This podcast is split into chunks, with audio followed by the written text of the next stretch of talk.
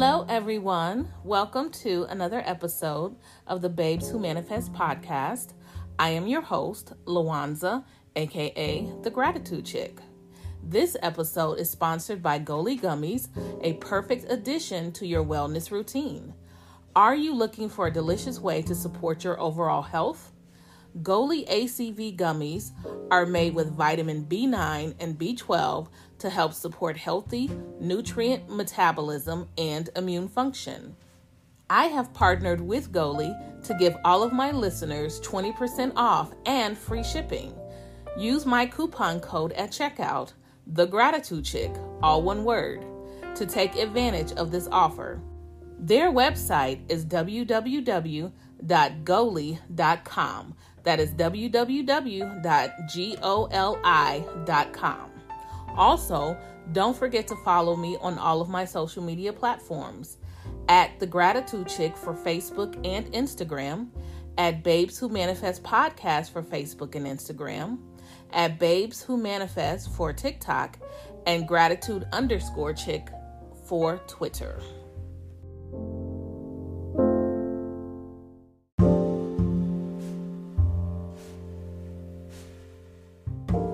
Hello, everyone and welcome back to another episode of your weekly devotional with the Gratitude Chick. So today we are in uh, Second Samuel, and we are finishing up this chapter. Well, that is my goal. It's five. Cha- it is five. Um, we're finishing up this book, I should say, but we're five chapters away from being done in this book. So I'm hoping we can get through them all today maybe this is going to be two episodes though until we're done. As a reminder, I do um, read from the New King James Version of the Bible, and um, I do offer my own commentary, which is, of course, my own opinion. So don't be offended if it does not um, coincide with your own. I did uh, pray right before I started to record so we're just going to jump right into chapter number 20 of Second Samuel. And there happened to be there a rebel whose name was Sheba, the son of Bichri, a Benjamite, and he blew a trumpet and said, We have no share in David, nor do we have inheritance in the son of Jesse. Every man to his tents, O Israel. So every man of Israel deserted David and followed Sheba, the son of Bichri.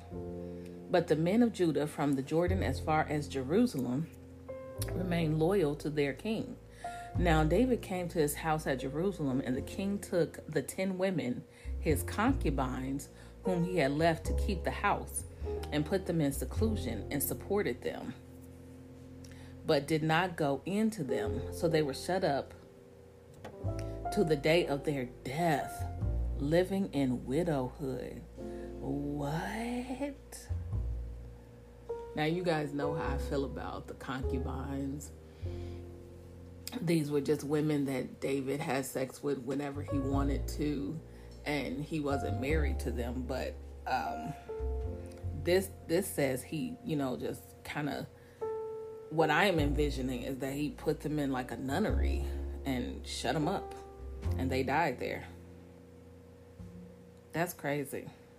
They couldn't marry anyone else because I mean, who's going to marry a woman who was just specifically here to have sex with the king, you know? That's crazy. And the king said to Amasa, Assemble the men of Judah for, for me within three days and be present here yourself. So Amasa went to assemble the men of Judah, but he delayed longer than the set time which David had appointed him. And David said to Abishai, Now Sheba the son of Bichri will do us more harm than Absalom. Take your Lord's servants and pursue him, lest he find for himself fortified cities and escape us. So Joab's men with the Cherethites and the Pelethites and all the mighty men went out after him. And they went out after Jerusalem to pursue Sheba the son of Bichri. When they were at the large stone which is in Gibeon, Amasa came before them. Now Joab was dressed in battle armor on it was a belt with a sword fastened in its sheath at its at his hips. And as he was going forward, it fell out. Then Joab said to Amasa, Are you in health, my brother? And Joab took Amasa by the beard with his right hand to kiss him. But Amasa did not notice the sword that was in Joab's hand, and he struck him with it in the stomach, and his entrails poured out on the ground, and he did not strike him again. Thus he died. Then Joab and Abishai, his brother, pursued Sheba, the son of Bichri. I, I guess he killed him because he did not follow the king's directive. The king said three days and he tarried. So you know, at that point, maybe, and, and this is just me guessing. I'm if you if you're not if we're in pursuit of this guy and you go up to fortify the city or to ensure that he can't escape, and you don't do it the way the king told you to do, then at this point, are you a traitor? You know, so they couldn't trust him because he didn't. I, I mean, I'm again, I'm just speculating. This is really weird. then Joab and Abishai, his brother, pursued uh, Sheba, the son of Bichri. Meanwhile, one of Joab's men stood near Amasa and said, Whoever favors Joab and whoever is for David, follow David. I mean, follow Joab. Excuse me, I'm sorry. I'm drinking this um, ginger root and turmeric root tea, and it's bringing up all kind of stuff. But Amasa wallowed in his blood in the middle of the highway, and when the man saw that all the people stood still, he moved Amasa from the highway to the field and threw a garment over him when he saw that everyone who came upon him halted. When he was removed from the highway, all the people went on after Joab to pursue Sheba, the son of Bichri. And he went through all the tribes of Israel to, Ab- to Abel and Beth Maachah and all the Berites, so they were gathered together and also went after Sheba. Then they came and besieged him in Abel of Beth Maachah, and they cast upon cast up a siege mound against the city, and it stood by the rampart. And all the people who were with Joab battered the wall to throw it down. Then a wise woman cried out from the city, Here, here, please say to Joab, Come nearby that I may speak with you. When he had come near to her, the woman said, Are you Joab? He answered, I am. Then she said to him, Hear the words of your maidservant. And he answered, I am listening. So she spoke, saying, They used to talk in former times, saying, They shall surely seek guidance at Abel, and so they would end disputes. I am among the peaceable and faithful in Israel. You seek to destroy a city and a mother in Israel. Why would you swallow up the inheritance of the Lord? And Joab answered and said, Far be it, far be it, far be it from me that I should swallow up or destroy. That is not so. But a man from the mountains of Ephraim, Sheba, the son of Bichri, by name, has raised his hand against the king, against David. Deliver him only, and I will depart from the city. So the woman said to Joab, Watch his head will be thrown to you over the wall. Then the woman in her wisdom went to all the people, and they cut off the head of Sheba the son of Bichri, and threw it out to Joab. Then he blew a trumpet, and they withdrew from the city, every man to his tent. So Joab returned to the king at Jerusalem. And Joab was over all the army of Israel. Benaiah, the son of Jehoiada, was over the Cherethites and the Pelethites. Adoram was in charge of revenue. Jehoshaphat, the son of Elud, was recorder. Sheva was scribe. Zadok and Abiathar were the priests, and Ira the Jethrite was the chief minister under David. So now we're just to go ahead and, and, move to chapter 21 to see if I can fit all these chapters into this episode. Now there was famine in the days of David for three years, year after year, and David inquired of the Lord. And the Lord answered, It is because of Saul and his bloodthirsty house, because he killed the Gibeonites. So the king called the Gibeonites and spoke to them. Now the Gibeonites were not the children of Israel, but of the remnant of the Amorites. The children of Israel had sworn protection to them, but Saul had sought to kill them in his zeal for the children of Israel and Judah. Therefore David said to the Gibeonites, What shall I do for you, and with what shall I make atonement, that you may bless the inheritance of the Lord? Now, this is one of those chapters that I feel may have been misplaced because at this point that we are reading, Saul has been dead for many years, right? So, why now is there a famine at the end of David's life, as he's been king for decades, why would there be a famine for the descendants of the Amorites that Saul did, that Saul tried to kill, instead of this happening somewhere towards the beginning? So, I'm not really sure. This is a part of David's story, of course, but I'm not really sure if this is how um, it was written and you know what I mean, or if this was just kind of placed here. So um, I am a. I used to be a believer that you know the Bible, of course, being the Word of God, is how it's meant to be. But um, to me, that's kind of an ignorant stance to take, um, just simply because um, I believe that the the Lord shuts up things from us until we're able to um, be, you know, have them uh, till we're able to properly, you know, understand them. Um, I, I, I think that was one of the reasons why Daniel and Revelation are so coded because they're very coded and they go together. Um, but you really it's, it's they're so convoluted that you don't really know what what it's saying. You know what I mean? There are so many different um, studies of Daniel Revelation that people some some of them mean are the same and some of them are different. So with they're now you know coming out with different books of the Bible that were not included. You know, at first I would scoff at it and say, "There's no way." There's no way. God knows how to preserve His word. And I, while I do still believe that, I do believe that there are times when He does shut up things so that um, when we have the ears to hear, we will hear. You know what I mean? Um, there are times in our lives when we have knowledge, um, but for whatever reason, we cannot retain it at that moment.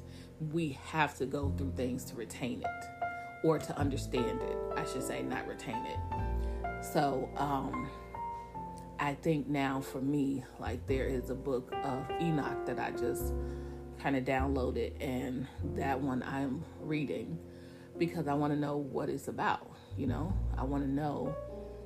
Um, I want to read and study and talk to the Lord about it and see, you know, what is it about this book? Is it part of the Bible that that you have it written? That's what I want to read it about there are a lot of Christians who don't necessarily believe that we should be reading stuff out of um, that's not in the Bible that people say are part of the Bible. And um, I really want people to open their minds because the book that we read as the Bible is translated. You know, is translated. I, I think this may be, I think it's translated from Aramaic, Aramaic to Greek to to English so we're on we're on a third translation of an original writing. So there are things in this Bible that may not even be the way it, it's meant to be in the original writing. So for that reason alone is why I am willing to open my mind to you know these other books of the Bible just to see if they coincide with what is written now because I believe the Bible um, verifies itself in that what's in the New Testament can be trans, you know, kind of um, related back to the Old Testament in many verses because it's kind of a reiteration of the Old Testament. So that is why I am reading the book of Enoch. And actually, we were going to go to Solomon, right? Maybe I'll do next reading the book of Enoch on here and even though I've never I've never read the book, I just downloaded it. So I think that's what we'll do is we'll read the book of Enoch next and discuss it. That would be fun, right? Okay. I, at least I hope you guys think it's fun. Um, just remember, reading about it is the same as reading, you know, any other book. Don't make it you know turn your your nose up just because you're reading something that someone says was a part of the Bible. We if you know God, then you know God. don't get discouraged because I'm reading it. You would be surprised how many Christians will get discouraged that I'm reading this book. You'll be surprised. Anyway, so um, that is why I, I just said that, just, you know, because I think that this chapter is being sat here. It really should, should have been in First Samuel, I'm thinking. But nevertheless, Therefore David said to the Gibeonites, What shall I do for you, and with what shall I make atonement that you may bless the inheritance of the Lord? And the Gibeonites said to him, We will have no silver or gold from Saul or from his house, nor shall you kill any man in Israel for us. So he said, Whatever you say, I will do for you. Then they answered the king, As for the man who consumed us and plotted against us, that we should be destroyed from remaining in any of the territories of Israel, let seven men of his descendants be delivered to us, and we will hang them before the Lord in Gibeah of Saul, whom the Lord chose. Ooh, jeez. And the king said, I will give them. Oh, my.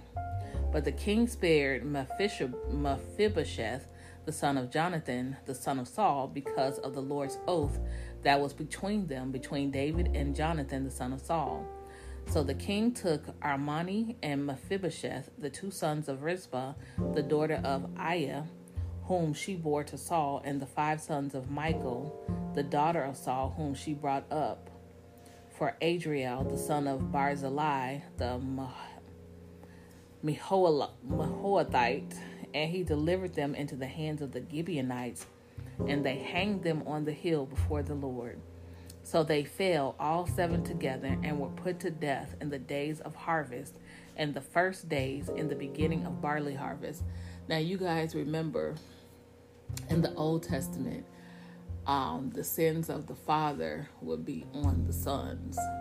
So this is really just following, you know, kind of their. I don't really know if this is um, cultural I want to say it may be, but it, it, they kind of followed the rule of thumb that the sins of the father is on, you know, on the son. So now Rizpah, the daughter of Aiah, took sackcloth and spread it for herself on the rock from the beginning of harvest until the late rains poured on them from heaven. And she did not allow the birds of the air to rest on them by day, nor the beasts of the field by night. And David was told what Rizpah, the daughter of Aiah, the concubine of Saul, had done. Then David went out and took the bones of Saul and the bones of Jonathan his son from the men of Jabesh Gilead who had stolen them from the street of Beth Shan where the Philistines had hung them, after the Philistines had struck down Saul in Gilboa. So he brought up the bones of Saul and the bones of Jonathan his son from there. And they gathered the bones of those who had been hanged. They buried the bones of Saul and Jonathan his son in the country of Benjamin in Zelah in the tomb of Kish, his father. So they performed all that the king commanded, and after that, God heeded the prayer for the land.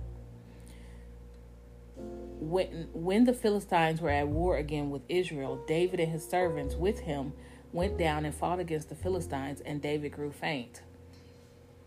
And again, why is David, you know, in war when he's old? Like he didn't send the people to war, he went down. So this is just another reason why I think this is kind of convoluted how it's placed here. Um, and David grew faint. Then Ishbi Benob, who was one of the sons of the giant, the weight of who, whose bronze spear was 300 shekels, who was bearing a new sword, thought he could kill David. But Abishai, the son of Zeruiah, came to his aid and struck the Philistine and killed him. Then the men of David swore to him, saying, You shall go out no more with us to battle, lest you quench the lamp of Israel. Well, maybe that's why. Uh, maybe he was just too old and that's why he got faint. Now it happened afterward that there was again a battle with the Philistines at, at Gob. Then Sibbechai the Hushathite killed Saph, who was one of the sons of the giant.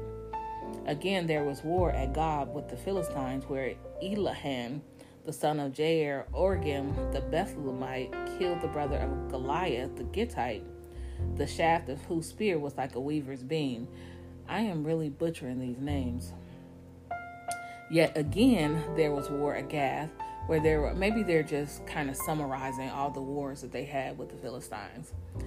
Yet again, there was war at Gath, where there was a man of great stature who had six fingers on each hand and six toes on each foot, twenty four in number. And he also was born to the giant. So when he defied Israel, Jonathan, the son of Shemiah, David's brother, killed him. These four were born to the giant in Gath and fell by the hand of David and by the hand of his servants. So that just means to me that um, he killed, must have killed all the giants and I, I, in my opinion, those giants were like literal giants, 30 feet tall, 30, 40, 50 feet tall, or maybe even more. Um, I do believe that there were giants back in the day, but I am also a believer that man has shrunk over time. I don't believe like I believe that Adam and Eve were um, like 18, 20, 30 feet tall. I believe that.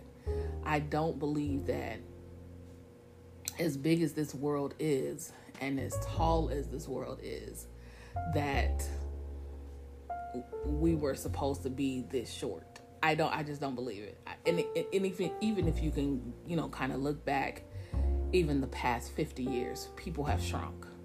Men used to be much taller than they are now, and now they're, you know, year by year, it's lower and lower into the five feet tall.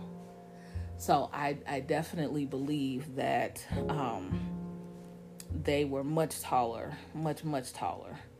So it looks like we're only going to get to um, chapter 23 um, just because, oh, maybe only chapter 22 because chapter 22 has over 50 over 50 verses and we're at 20 minutes and I keep talking. Okay, so chapter 22 we're on.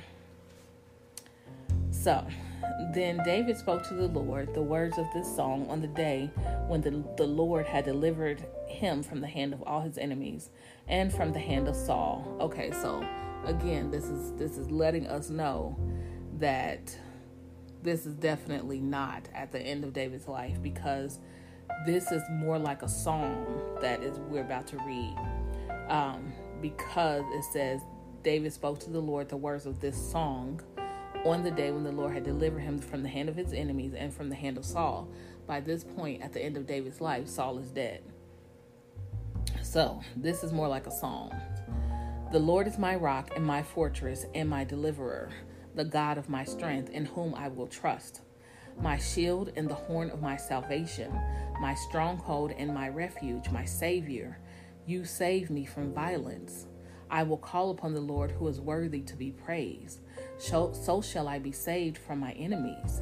When the waves of death surrounded me, the floods of ungodliness made me afraid. The sorrows of Sheol surrounded me, the snares of death confronted me. In my distress, I called upon the Lord and cried out to my God. He heard my voice from his temple, and my cry entered his ears. Then the earth shook and trembled, the foundations of heaven quaked and were shaken because he was angry. Smoke went up from his nostrils and devouring fire from his mouth. Coals were kindled by it. He bowed the heavens also and came down with darkness under his feet. He rode upon a cherub and flew, and he was seen upon the wings of the wind. He made darkness canopies around him, dark waters and thick clouds of the skies. From the brightness before him, coals of fire were kindled. The Lord thundered from heaven, and the Most High uttered his voice. He sent out arrows and scattered them, lightning bolts, and he vanquished them. Then the channels of the sea were seen, the foundations of the world were uncovered.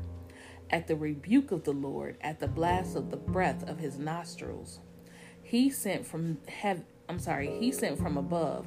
He took me, he drew me out of many waters. He delivered me from my strong enemy, from those who hated me, for they were too strong for me. They confronted me in the day of my calamity, but the Lord was my support. So in this song, he's letting us know the first half was talking about God's might and how God, you know, just kind of adorned himself with all of his might to come and avenge David. That is what he's talking about in this first part of this song.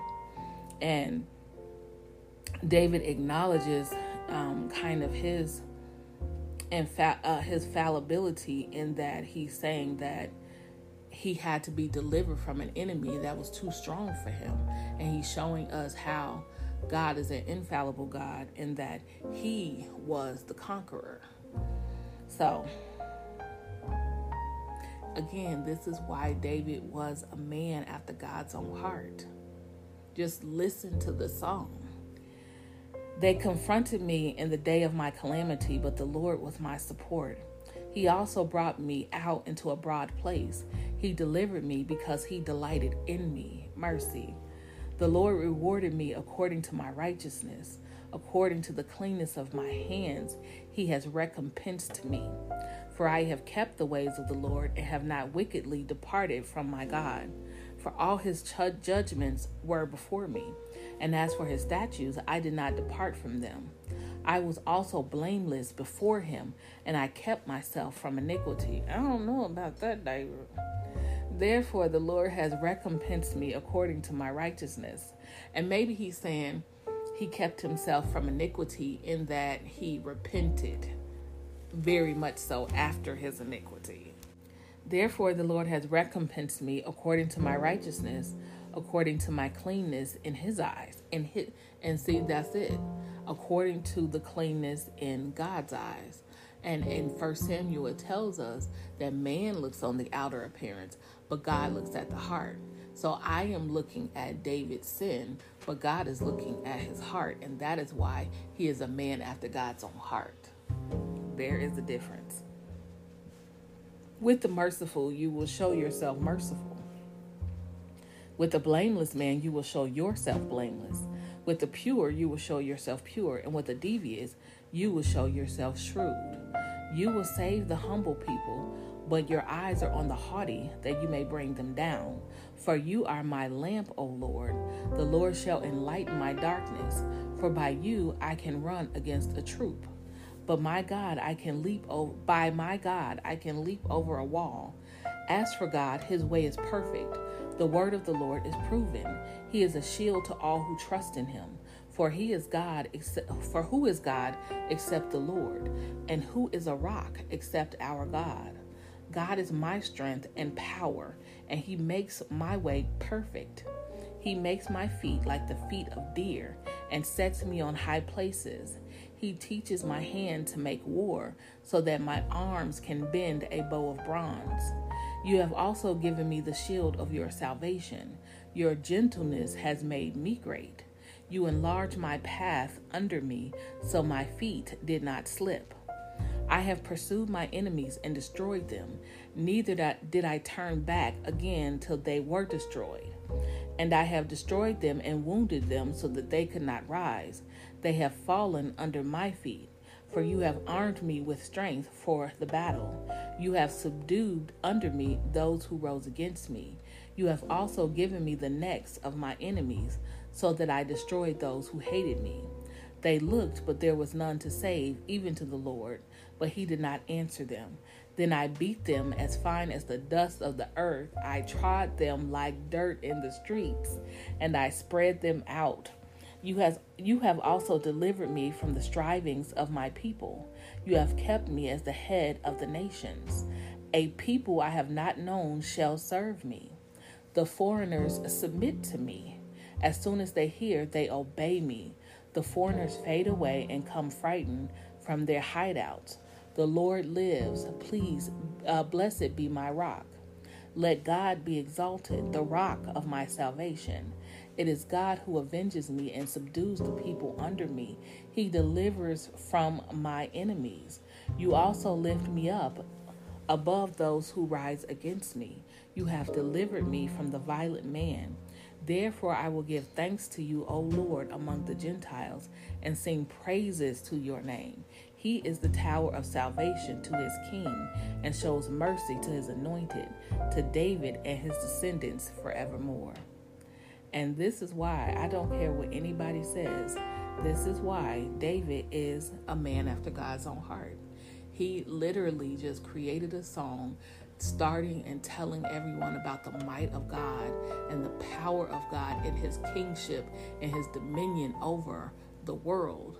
And then he talks about how God and his might and his anger for his servant David and for those who crossed him came and saved him out of every single thing that has happened to David in his life. No matter what he has done, he has saved him. And then he turned around and talked about how much God loves us and loved David so much that he set him on high. He allowed him to beat back his enemy as dust of the field, you know? And then at the very end, he praised God and thanked him. Listen, I'm telling you guys right now, this is why David is a man after God's own heart. God looks on the heart. He looked at David. He received David's praise. He loved David's praise. And that is why I know all of you that are Christians have heard this term when praises go up, blessings come down, right? You guys have heard that. And this is why David was so blessed, so blessed to be called a man after God's own heart because his praises were fantastical. And when they went up, he became so blessed, him and his house, right? Okay, so this I'm going to keep going. It's 30 minutes, so if you're listening, I'm just going to finish it. So bear with me. It's, it's going to be a long episode. I'm going to try not to make it an hour, but it's going to be a long episode um, because we only have two chapters left. Now, these are the last words of David. Thus says David, the son of Jesse. Thus says the man raised up on high, the anointed of of uh, the anointed of the God of Jacob and the sweet psalmist of Israel. The Spirit of the Lord spoke by me, and his word was on my tongue. The God of Israel said, The rock of Israel spoke to me. He who rules over men must be just, ruling in the fear of God. And he shall be like the light of the morning when the sun rises, a morning without clouds, like the tender grass springing out of the earth by, by clear shining after rain. Although my house is not so with God, yet he has made with me an everlasting covenant, ordered in all things and secure. For this is all my salvation and all my desire. Will he not make it increase? Yes, he will. But the sons of rebellion shall all be as thorns thrust away, because they cannot be taken with hands but the man who touches them must be armed with iron and the shaft of a spear, and they shall be utterly burned with fire in their place. These are the names of the mighty men whom David had. Joseph. Okay, I'm going to be honest with you. I can't read those names, and it's going to take me too long to even stumble through them. But he lists a lot of names. Okay. And let's see. He rose and attacked the Philistines until his hand was weary, and his hand stuck to the sword. The Lord brought about a brought about a great victory that day, and the people returned after him, only to plunder. And after him was Shammah the son of Agee the Hararite. The Philistines had gathered together into a troop where there was a piece of ground full of lentils. So the people fled from the Philistines, but he stationed himself in the middle of the field, defended it, and killed the Philistines. So the, the Lord brought about a great victory. Then three of the thirty chief men went down at harvest time and came to David at the cave of Adullam, and the troop of Philistines encamped in the valley of Rephaim. David was then in the stronghold, and the garrison of the Philistines was then in Bethlehem. And David said with longing, Oh, that someone would give me a drink of the water from the well of Bethlehem, which is by the gate. so the three mighty men broke through the camp of the Philistines, drew water from the well of Bethlehem that was by the gate, and took it and brought it to David. To David. Nevertheless, he would not drink it, but poured it out to the Lord. And he said, Far be it from me, O Lord, that I should do this. Is this not the blood of men who went in jeopardy of their lives? Therefore, he would not drink it. Wow. These things were done by three mighty men.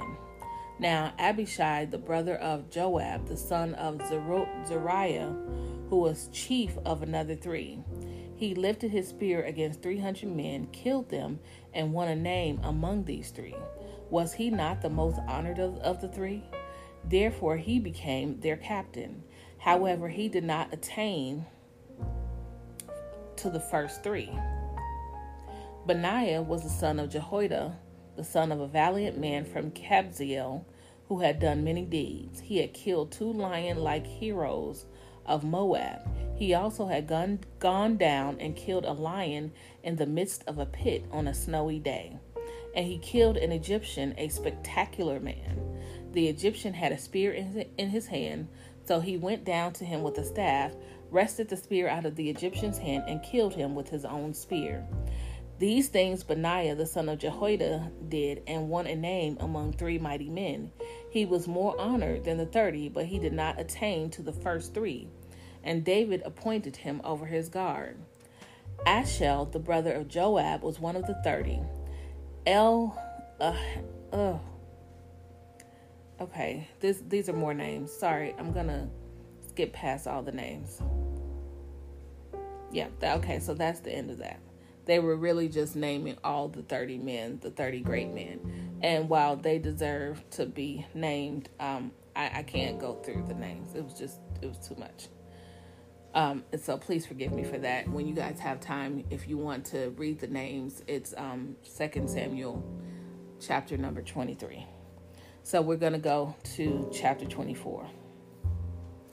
Again, the anger of the Lord was aroused against Israel, and he moved David against them to say, Go number Israel and Judah. So the king said to Joab, the commander of the army who was with him, Now go throughout all the tribes of Israel from Dan to Beersheba, and count the people, that I may know the number of the people. And Joab said to the king, Now may the Lord your God add to the people a hundred times more than there are, and may the eyes of my lord the king see it. But why does my lord the king desire this king this thing? Nevertheless, the king's word prevailed against Joab and against the captains of the army. Therefore, Joab and the captains of the army went out from the presence of the king and to count the people of Israel. And they crossed over the Jordan and camped in Aroer on the site on the right side of the town, which is in the midst of the ravine of Gad and toward Jazer. Then they came to Gilead and to the land of Tahtim Hodshi. They came to Dan Jaan and around to Sidon, and they came to the stronghold of Tyre and to all the cities of the Hivites and the Canaanites. Then they went out to South Judah as far as Beersheba so when they had gone through all the land, they came to Jerusalem at the end of nine months and twenty days. Then Joab gave the sum of the number of the people to the king, and there were in Israel eight hundred thousand valiant men who drew the sword, and the men of Israel, I'm sorry, and the men of Judah were five hundred thousand men. And again, guys, these were just the men, not it didn't include the women and the children.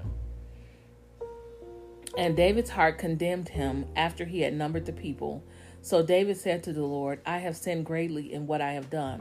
But now I pray, O Lord, take away the iniquity of your servant, for I have done very foolishly.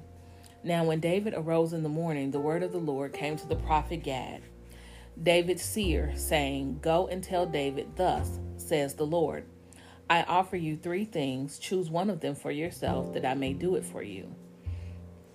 So Gad came to David and told him, and he said to him, Shall seven years of famine come to you in your land, or shall you flee three months before your enemies while they pursue you, or shall there be three days' plague in your land? Now consider and see what answer I would take back to him who consent who sent me. Which which one would you guys do? Which one would you guys pick? Would you pick famine for seven years? I wouldn't. Um, would you want to flee three months before your enemies? While they pursue you. I don't think I could do that, especially in his old days. Or should there be a plague for three days in your land? And by plague, it's like boils, you know, um, for three days. Could you do a boil for three days? Or boils, like your whole body could be boils, and you may not even be able to lay down or rest or walk. So, I would, I, you know, what would you do? I'm not gonna lie, I may choose the three day plague. I don't know, I don't know, cause is there death after the plague, or would the plague just dry up? I need, I need more answers. And David said to Gad, I am in great distress. Please let us fall into the hand of the Lord, for his mercies are great, but do not let me fall into the hand of man. So the Lord sent a plague upon Israel from the morning till the appointed time.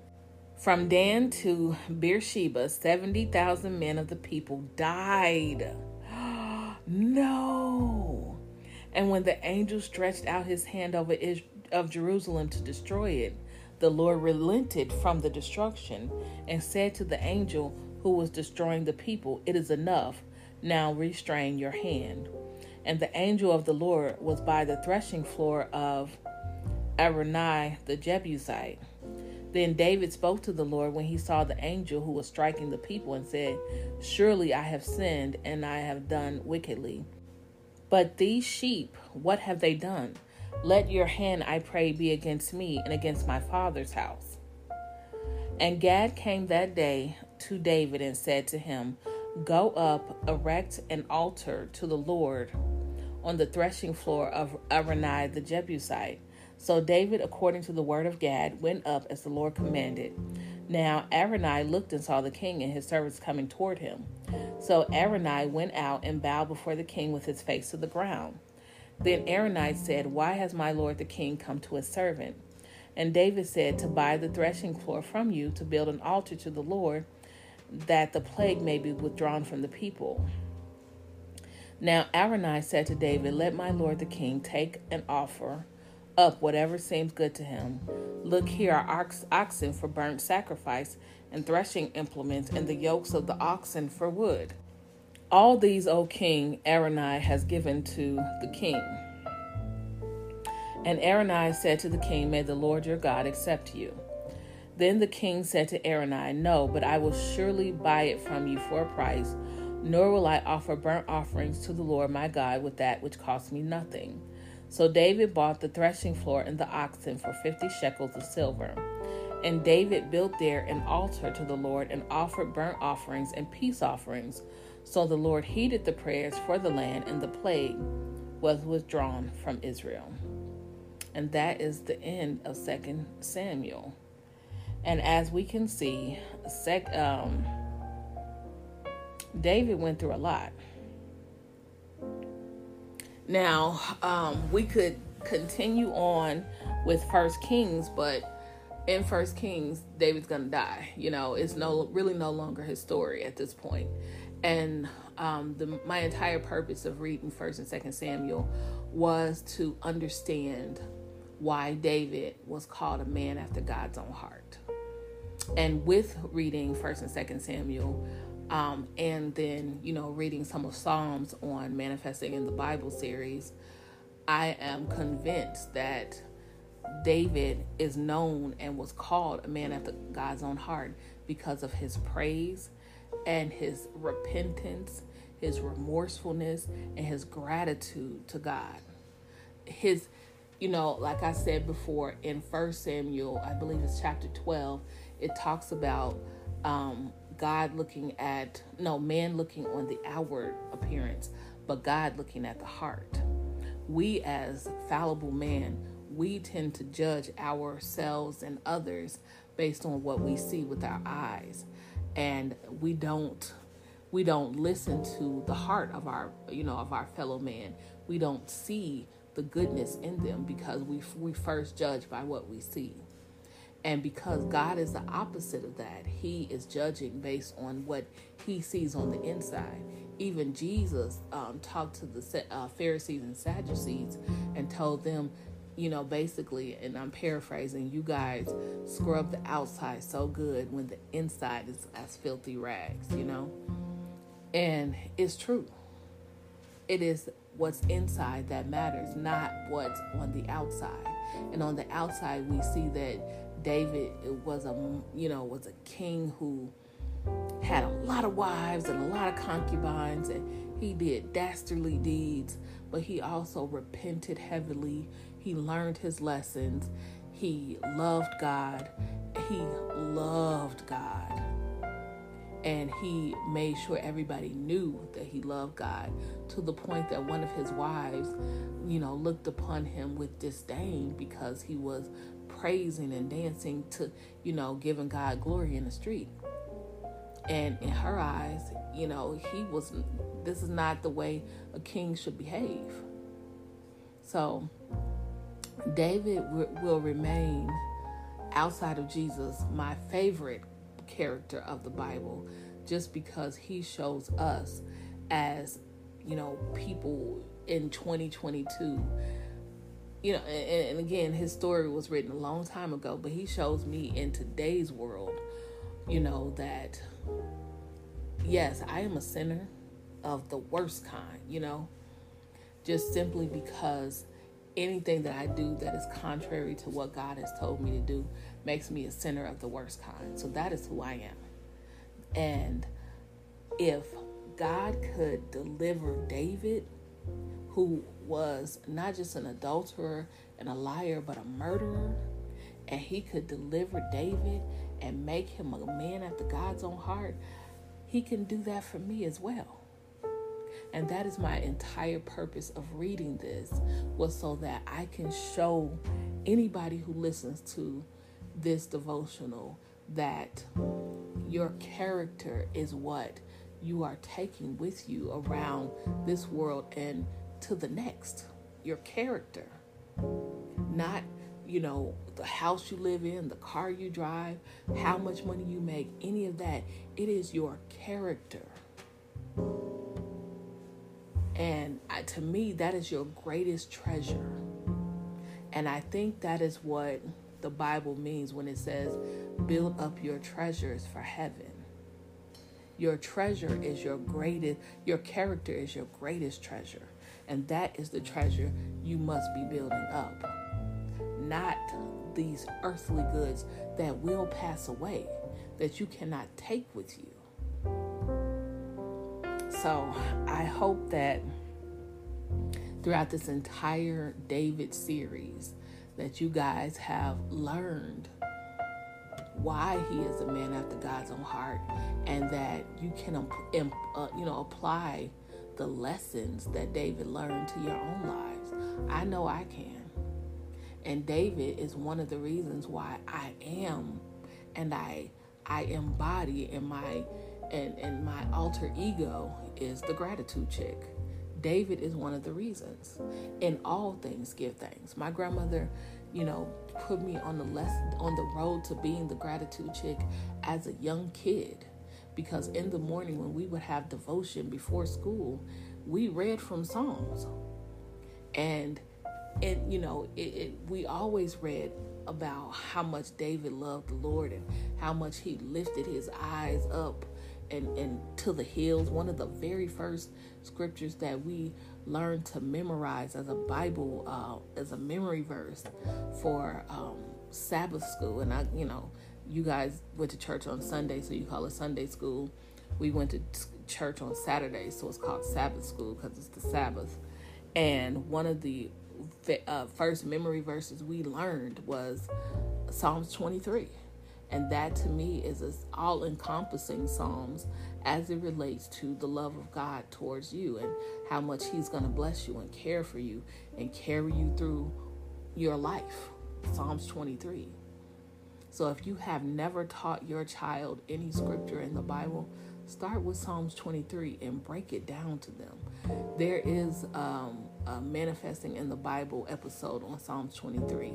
Go and listen to it and teach that to your children. So, this is going to be the end. It's a pretty long episode, but I hope you guys st- stuck with me to the end. Thank you so much for listening. I do believe we're going the next uh, next week, we're going to start on the book of Enoch. I do believe we are. But, and I hope you guys tune in. Um, I really do. And let's see what it's all about. Why not? Don't forget to add gratitude as a daily practice in your life, guys. I promise you, your life will change once you add the daily practice of gratitude. You guys have a blessed day.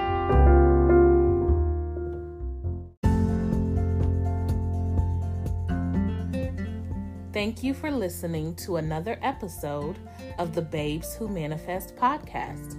I am your host, Lawanza, aka The Gratitude Chick. Don't forget to subscribe and give my podcast five stars. If you have not already, join my Facebook group, Babes Who Manifest.